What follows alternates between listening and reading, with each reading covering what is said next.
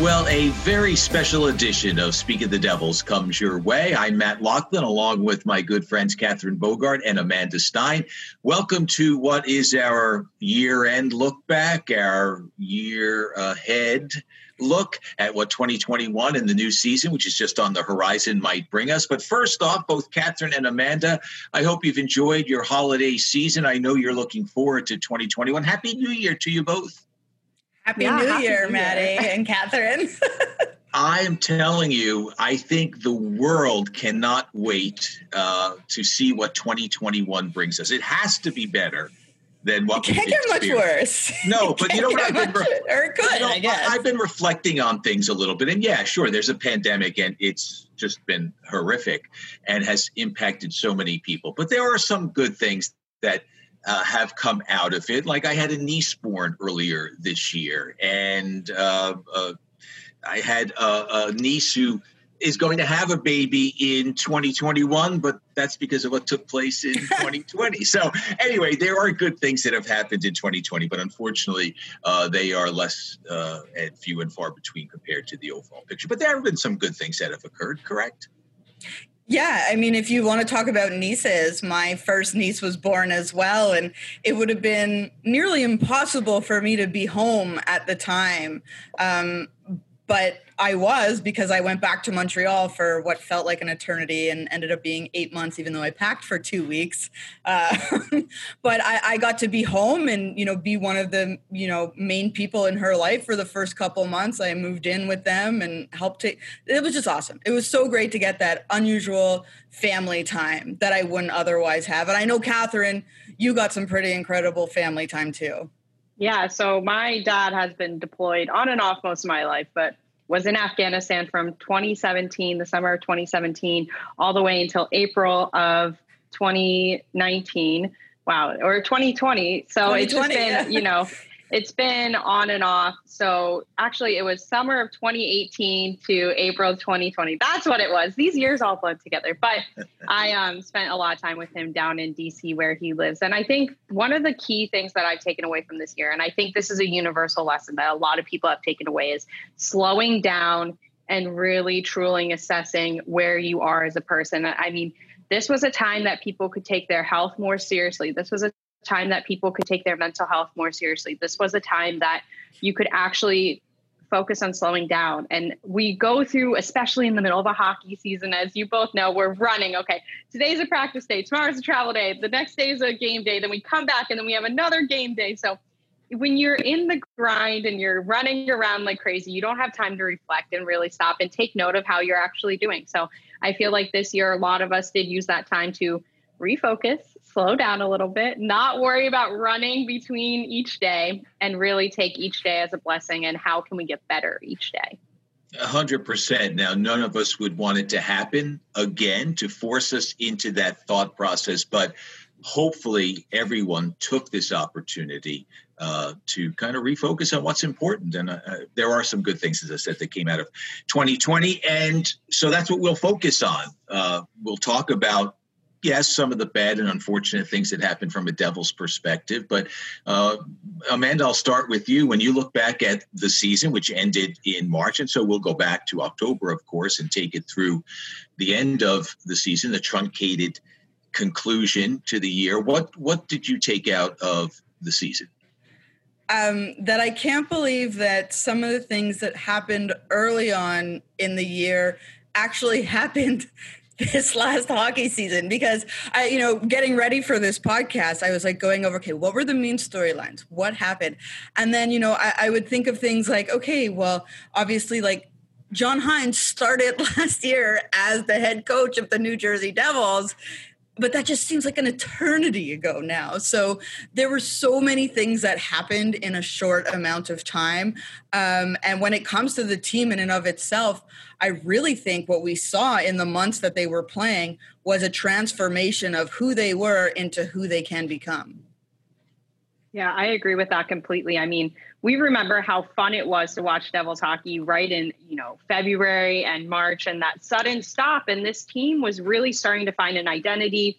They were playing really well and even though it didn't always translate to wins, you saw huge improvements with this team from the first half of the season to the second half of the season. And I mean, Mackenzie Blackwood had an incredible month where he literally dominated the league. So to see all those pieces so close to being put together and then everything whole, I definitely agree with Amanda there. Like it was seeing what they can become. And I'm sure you're both also curious as many fans are curious how will that translate with a long off season for this devils team and a lot of young talent coming in well, we're all looking forward to that when things kick off in just a short while for the New Jersey Devils and the entire National Hockey League. But I also think that what came out of this, and, and you both uh, alluded to it, not that the organization was sending out false hope. You had Taylor Hall coming off knee surgery, not too far off an MVP season. Hopefully, he would be back to that form. And there was some hope that Cory Schneider, after he showed well in the World Championships, would be able to help the New Jersey Devils. Jack Hughes, the number one pick, the excitement that night at Championship Plaza when his name was announced by uh, Marty Brodeur at the draft, and the place went crazy. Uh, well, then all of a sudden, it pushed the Devils to a place where probably they shouldn't have been. Fans are optimistic. I'm optimistic. And we hoped that things would go well. But it forced the Devils, as things went awry, to refocus on what's important, which is rebuilding, continuing to rebuild the system, continuing to wait for the young players to develop, and understanding that it's a little bit of a process. It's going to take a little bit of longer. So I think it kind of readjusted the fan base. As I read and, and look at blogs and talk to fans, I think they've adjusted their expectations and for the better. I, I think this yeah. is a more realistic outlook for what the Devils might be able to do. Well, and realistic is the key word there, right? And not, you know, you're allowed to be excited, you're allowed to get pumped up about what could be, but when you really see what you are, um, you know have those types of expectations are important. But matt i mean just to what you were saying for me it's sort of the notion of this year was really the changing of the guard. Um, you know you're moving from one generation is probably not the right word but you know from one generation um, to to a new one now and this is now the opportunity for people like nico hischier for people like Jack Hughes, Mackenzie Blackwood, this really young core that's been put together. And those are the three names that you really do hear the most often when it comes to this. But there are plenty of other players. But this is now their team. It's not, you know, uh, I mean, Travis Zajac is still there because you do need some sort of, um, you know, veteran presence. But the heavy lifting will now be done by a new generation of talent and that's okay right like oh yeah. yes we wanted to be excited we wanted last season to be the season where everything came together it was a long playoff run but if you think about how franchises are built that have extended periods of success in every single sport there's always a couple of seasons even when it seems like everything is there that you don't have everything click perfectly but that's because you're building for a long-term success so once these younger players get more comfortable in the league, once they have more reps, once this team finds its identity together and is a very cohesive unit, then you can expect to see long term success. And I don't know if I'm speaking just for myself. I would assume that most people have this as well, but I'd rather have a team that's competing for years to come and multiple years in a row than just one really bright season where they go really far, maybe win it all, but then crash the next year. You want to have that continued and sustained success. So if we need to take another season to build it up and to get those reps in and let these younger players pack on some muscle, get some experience, get some experience with a NHL off season, which is very important as we both as all of us know. I think that will lead to a longer period of success for the Devils coming forward. And Tom Fitzgerald knows what team he needs to build. And he's been getting these pieces together for for his entire time as GM, but also as an assistant GM for this team. So, some of the players that stood out for me, uh, and I'm going to focus on the defense initially because I don't think he gets enough props, and that's Damon Severson. Quietly, suddenly, with all the years under his belt, he has developed into a player who can do it on both ends of the ice, can contribute offensively, big, strong guy knows the defensive part of the game. And I think he's poised for uh, an incredible jump in the eyes of NHL experts and fans because I think he's got all the requisite skills. The consistency hasn't been there, but I've detected over the last year maturity to his approach mm-hmm. and in his game. And boy, I just loved what he was able to do for the most part last year. And listen, I'm going to address the people who are listening, the negative Nellies, the Debbie Downers. You can pick a game here or there. I get it. They're human, these guys. It's not going to be perfect every shift, every game. But overall, Damon Severson, uh, I'm just so excited for what he might be able to do. So he's a guy that really excites me. Well, I mean, you know, just as you said, Matt, they're human, and so it's so easy to pick apart bad performances. Um, and yet, you know, when someone has a good performance as a defenseman. Sometimes it's just because they're doing their job and it's nothing that really stands out. But I would have to agree with you there for uh, Damon Severson. But I think when I look at next year and, and things like that, I'm really looking at some of the players, maybe, you know, PK Subban, who definitely didn't have the season he would have wanted to, that he's capable of in a first year with a new team. So I really expect him to you know, really take on a new level of his game. And that doesn't mean he has to be the PK Subban of 10 years ago in Montreal winning the Norris Trophy. But I think we all know that there can be much more from PK's game that will only benefit everyone on this team. So for me, I'm really interested in watching how he develops from year one to year two with New Jersey. PK has definitely put in the work this offseason, as we have all seen on his social media account. So I'm sure it's going to translate onto the ice, like you're saying, Amanda. A player that I'm very excited to see continue his success is Kyle Palmieri. He was, you know, the top goal scorer for the Devils this past year, also top points.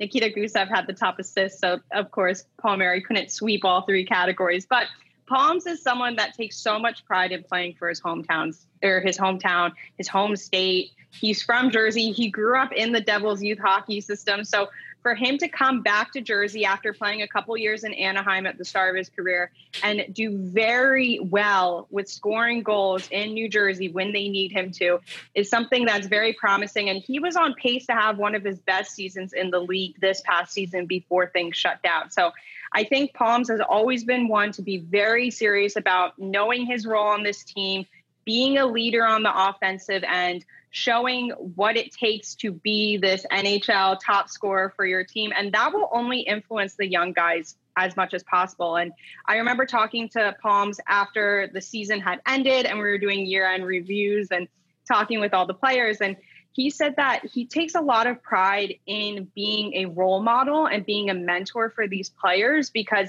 he had such great role models in the Anaheim locker room when he was coming up. And to hear a player say that, I mean, I know they all are role models and they all help each other out, but to have a player really make that such a big part of who he is in the locker room will only benefit this young team. So I think Palms will continue to do well on the ice, but I think his impacts in the locker room you'll see five or six years down the line when you have, you know, these top guys who are now very young becoming the top guys on this team for the Devils and then mentoring the next generation. And that's what it's all about mentoring the next generation.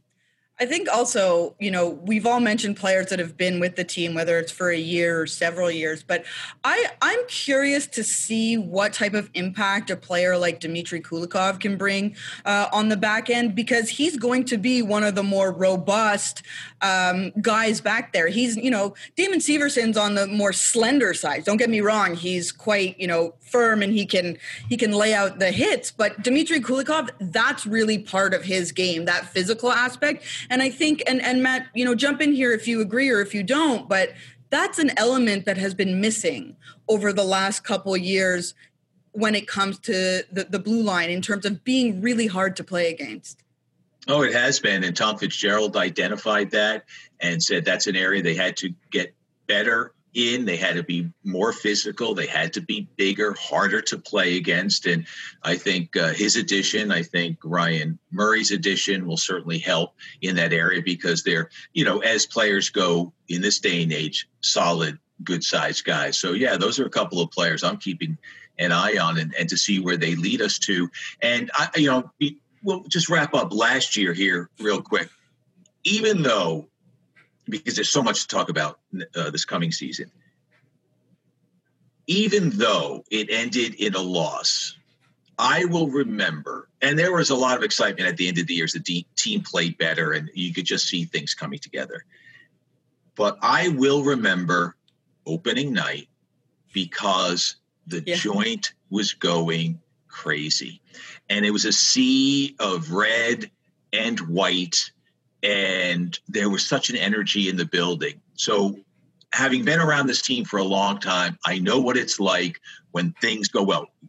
We experienced it recently in the playoff run, but there is there is a passion about this fan base that that night was on display, and I can't wait to see it whenever fans are allowed back in our building. But I know, I know that's what I, that's one of the things I'm going to take out of last year. Like it's there, man, and it's building, and it was just a it was a joy to be a part of for well two periods anyway.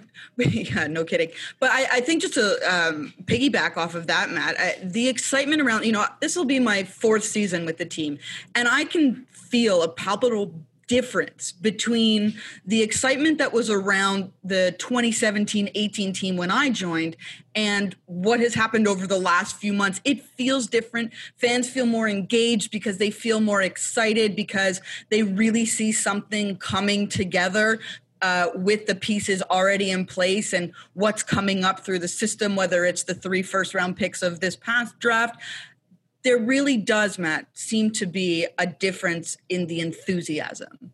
Mm-hmm.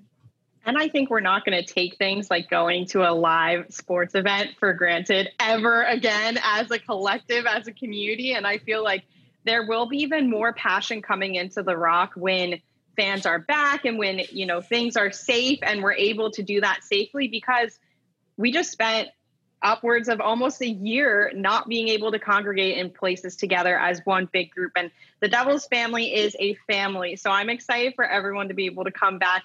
And I think on top of all the exciting stuff on the ice, that whole we're back and we can be in a, a live arena again will also just add a cherry on top to it all.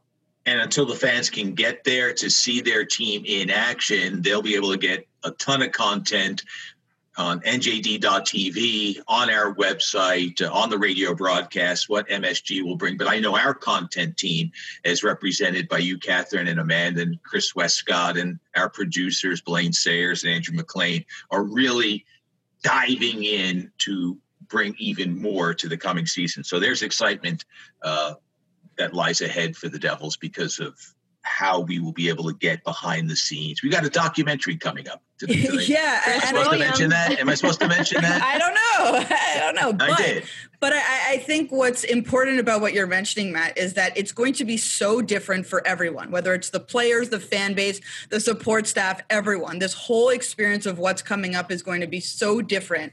So we're really fortunate to have the type of access that we will um, that that others might not get and so you know this is our real opportunity to jump in head first and give the fans everything that that that they want and that they need to stay connected to this team and and not just on the ice or mm-hmm. in the dressing room, but also in the community. And Catherine, that's where you do such terrific work. And I'm thinking back to last year when we had Evan Yasser do a game, and how yeah. awesome was that to uh, give this young man on the spectrum, autistic but fully functional, and the ability to call a game. And man, he was spot on. So those are the things that excites me about this organization and makes me so proud to be part of the organization because we do things like that. And so the fans get to find out more about our community involvement and what our players do through the work that you do, Catherine.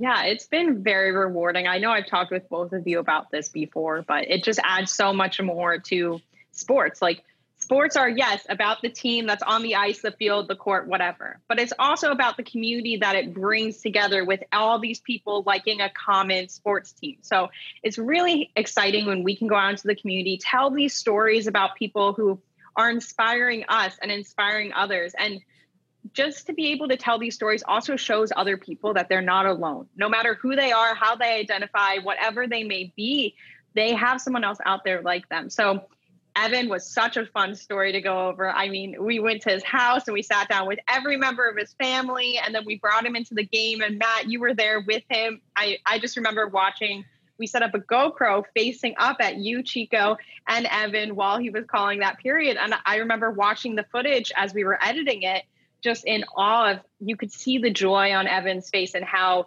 in the zone he was. I mean, he was going to call games actually for college, I believe, this season, but of course that didn't happen. But Evan will have a great future in this sport calling games because he is truly an incredible person. And I'm so happy we got to share that story. We got to share the story of Eli, which was another amazing story.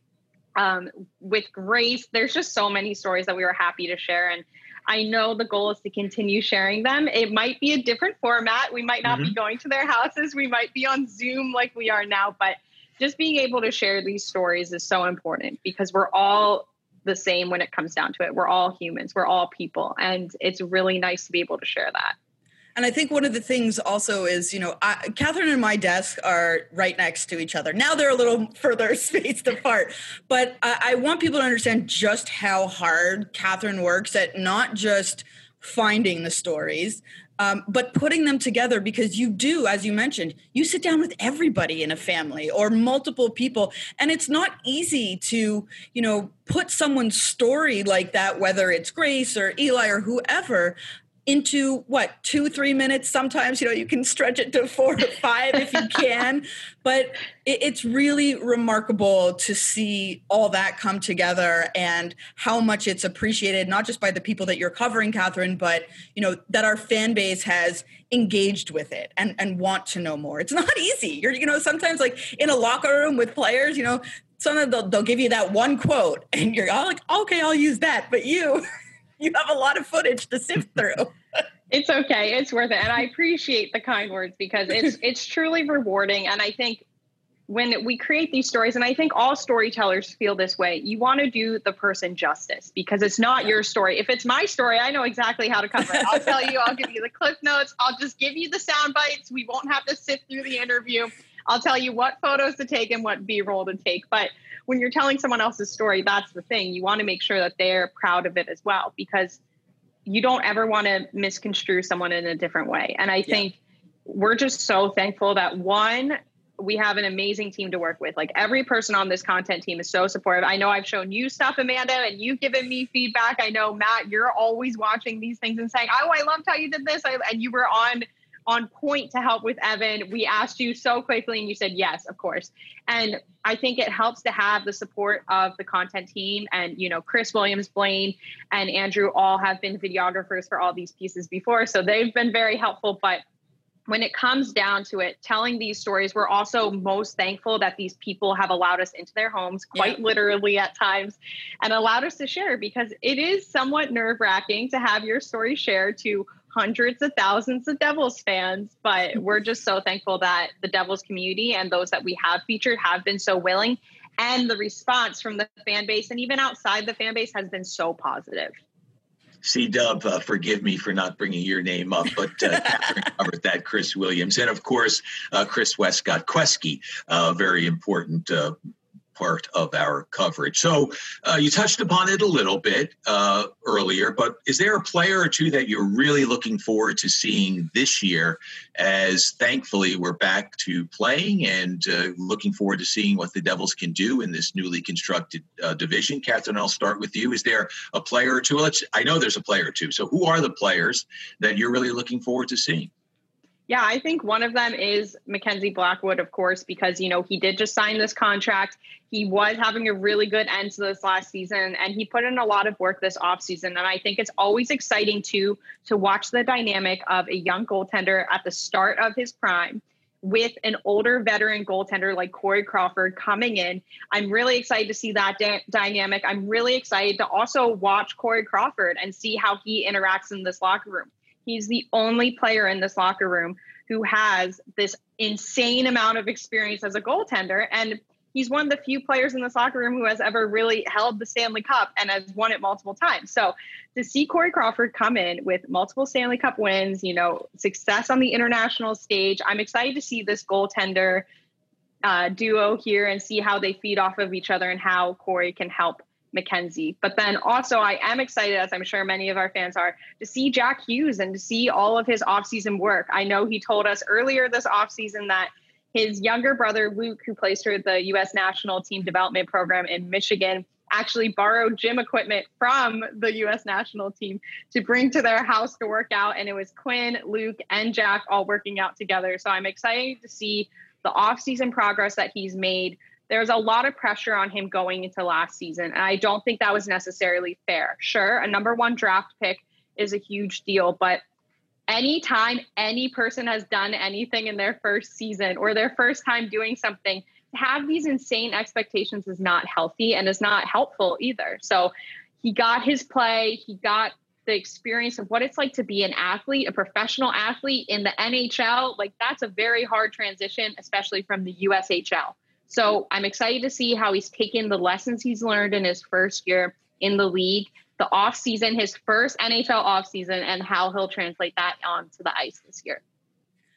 You just like ticked off all the players, so I don't want I don't want to rehash because those really are the main or some of the main storylines. But Matt, I'm going to actually go a different direction, and I'm going to say Lindy Ruff. For mm. me, that's someone who I'm really going to be keeping my eye on. Not just be keeping my eye on. That sounds like like I'm watching him, but but just because this is a new scenario. It's been a long time since he's been a head coach of a team.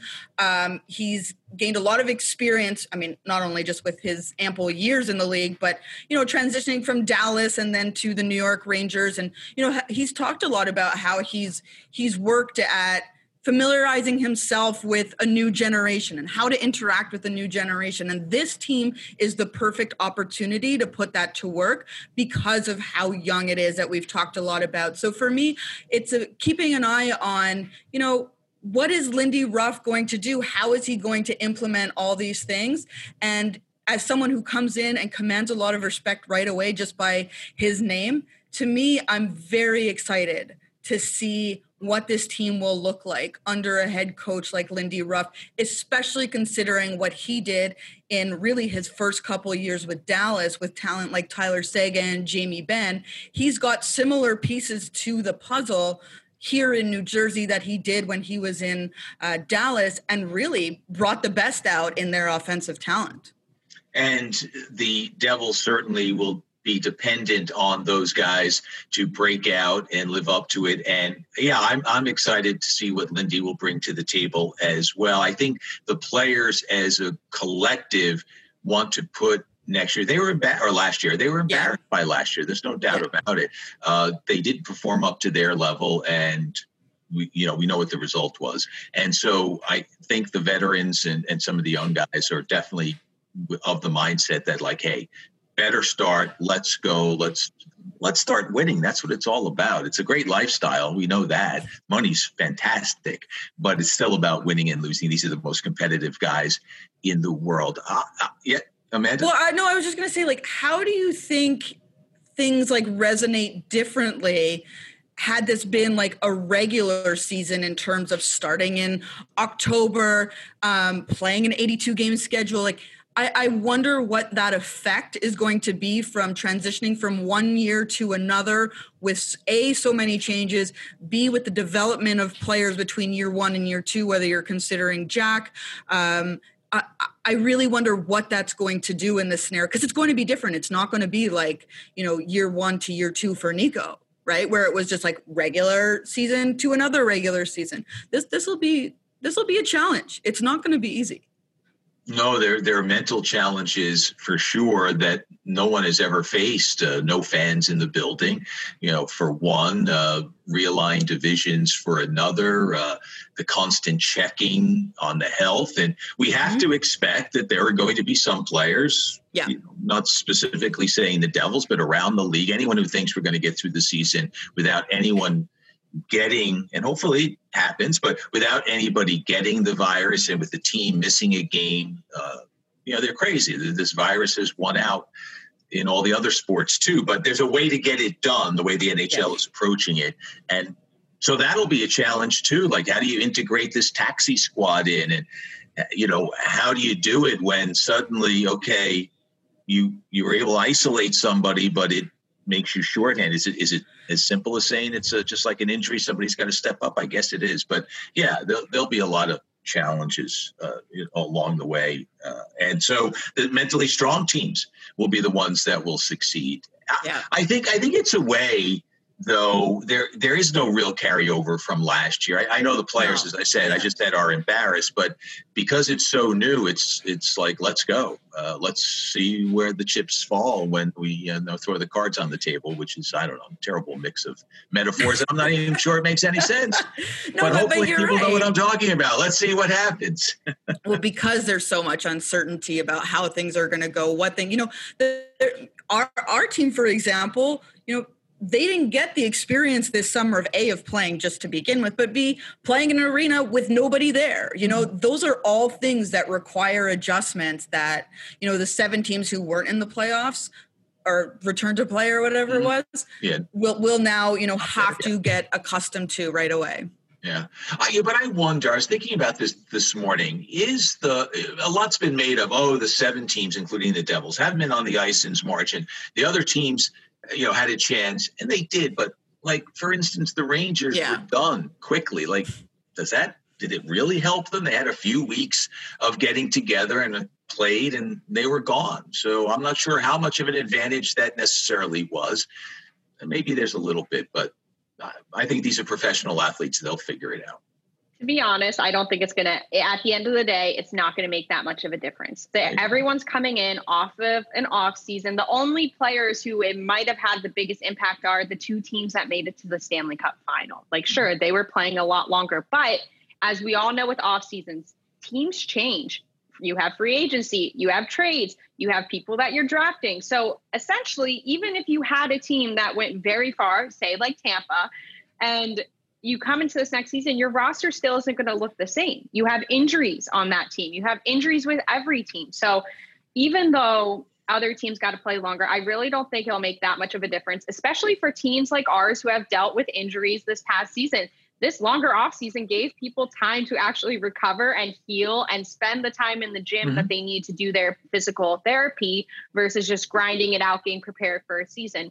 Another thing that will kind of be a leveling force, I believe, for everyone in the league is the fact that there are no preseason games. So everyone is coming into this, their first game action in months will be game number one, which I would like to say to the fans of every team please be patient with your franchises. It's not all do or die with those first five games. They are still figuring it out for this season, especially since rosters have changed. So I do expect it to be somewhat more equal than people have said it will be, but it's just it all depends and this season is not going to be normal. No matter what you say it will not be normal. So we can't necessarily have these expectations of if a team does really great or really poorly this year i wouldn't say that's a long-term reflection on how the team will be in the first regular season back in 2021 and 2022 I agree. But on How, the flip, sorry, I, I, yeah, do you mind? I'm just going to jump in there yeah, and please. say that you know, on the flip side of that, you know, not starting on the right foot in this season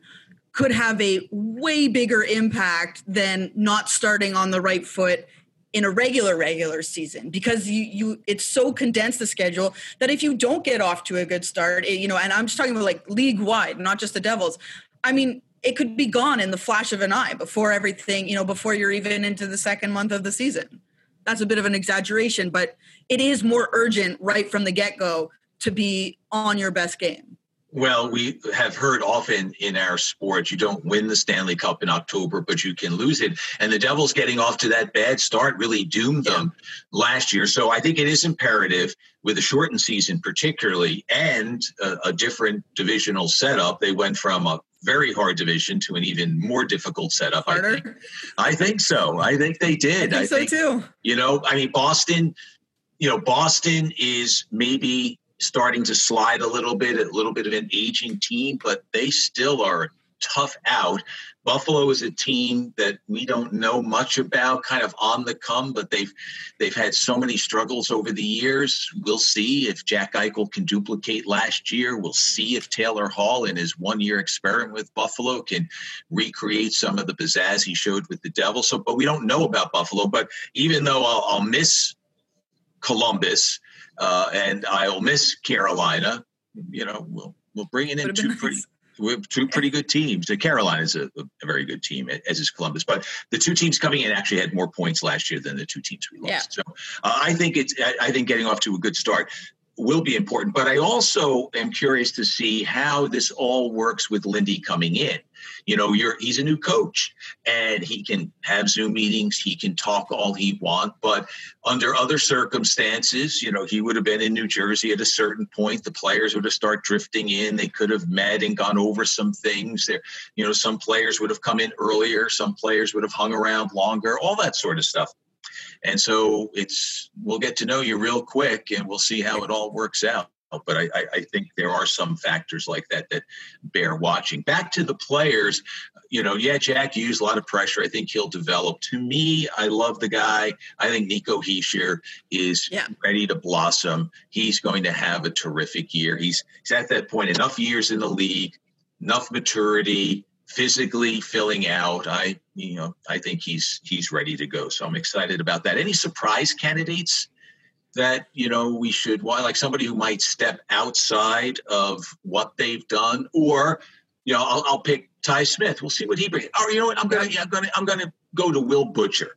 Like Will came in with such a bang and he then, really, you know, man, that first season was incredible. Yeah, and it's tailed off a little bit. Whether the league has gotten to know him a little bit, we know he was injured last year. I think he's got a lot to prove this year, and I think he too now has enough NHL experience under his belt. He's going to play a, an important role. I want to see what he can do because he has a lot to prove.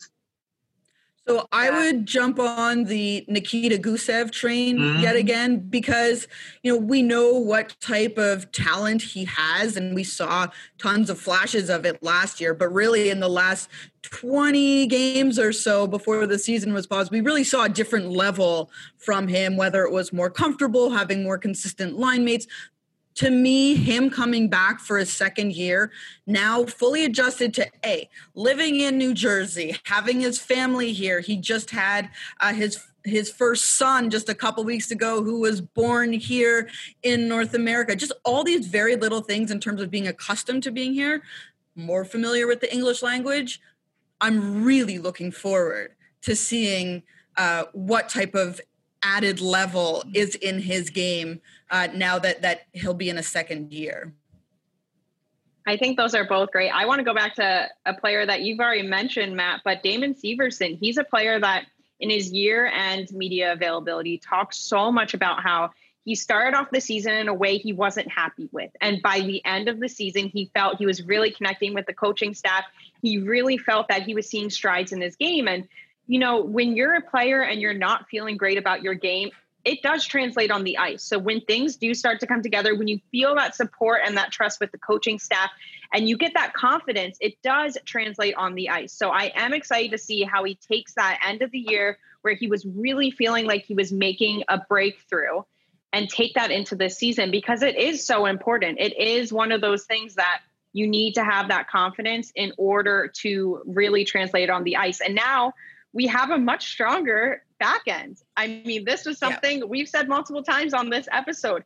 It was all about developing this back end this offseason for Tom Fitzgerald. And now the defensive corps is stronger and we have some great veterans and some bigger players. So, how will that also help the other defensemen like Will Butcher and Damon Severson level up? Because they're not the only ones out there that they're relying on. There's multiple players now that are going to be sharing this burden of the defensive corps like how you called it a burden, the, the, burden of being a defenseman.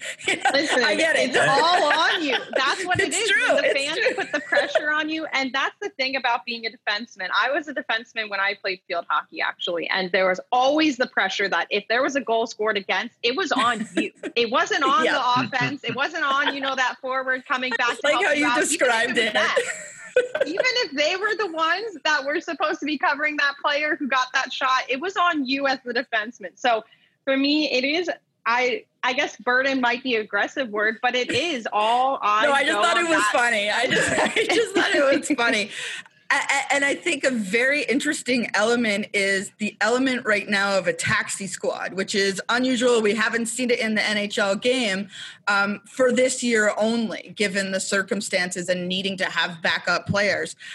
that's going to provide, I believe, anyways, an opportunity for some players who may just be on the cusp that you might want to be playing more in the NHL or AHL be with the NHL team because it is necessary to have those cusp players mm-hmm. just in case. So whether that is a Ty Smith, whether he, you know, whether that is a Nolan Foote, like who, I mean, those are two top tier talents that are coming through the system, but this is an opportunity for some of those young guys to push and in other years would maybe not make it and have to go to the AHL to foster their talent a little bit more, but now get a little bit of the taste mm-hmm. um, and opportunity because practicing with the big team is, is is a part of being on the taxi squad.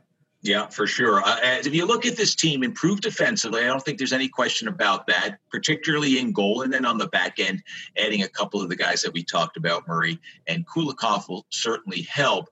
But offensively, there's still some room. And whether or not between now and when the season starts, Fitzy's able to add another forward, I don't know. I don't think he's done. So as we wrap things up, uh, the season about to start in a couple of weeks. Catherine, I'll start with you. Where do you think the Devils wind up? What will it take to, I think it's going to be hard to get into the top four, but to stay in the conversation until May? Well, I know Amanda mentioned this, and I really want to echo this, but Lindy Ruff coming into this team and the weight his name bears is so important. And I think even though he is coming into a brand new franchise, like you were saying, Matt, he hasn't really had a chance with these players. I think he will be able to do more in his first year than most coaches would ever be able to do in a normal season their first year with the team. So I do think Lindy will get them on a path that they are winning a consistent amount. I don't want to say that I think you know they're going to have the best season they've had in seven years because there's so many variables that you really just cannot account for in these covid seasons we've seen it in the nhl we've seen it in mlb we saw it in every other sport possible but I think it's really hard to predict where a team will be. So I don't want to say specifically, I think they'll make the playoffs or this or that. What I want to say is, I think by the end of the season, you will see a defensive corps that is significantly stronger and sharper than it was last year. I think you're going to see younger players get their chance at minutes in the NHL and really start to develop and really start to feel confident. And I think you're going to see a couple first NHL goals this year. I also think that you're going to see some superstars like Kyle Palmieri and Travis Zajac really lead this team and build it. And I don't necessarily say that this will be the season that it all clicks, but I do think this is the start of a longer period of success for the Devils. I do think that this year will be the start of that. I don't want to say, you know, no playoffs or playoffs just because it's so hard to predict in this sort of quick game or quick 56 game season like Amanda said, you really do have to get off to the start, off to the races, literally the first game. I don't want fans to panic though, because it is really hard to start a game, a series with no preseason games. But I do think you're going to see a lot more consistency with all areas of the Devils.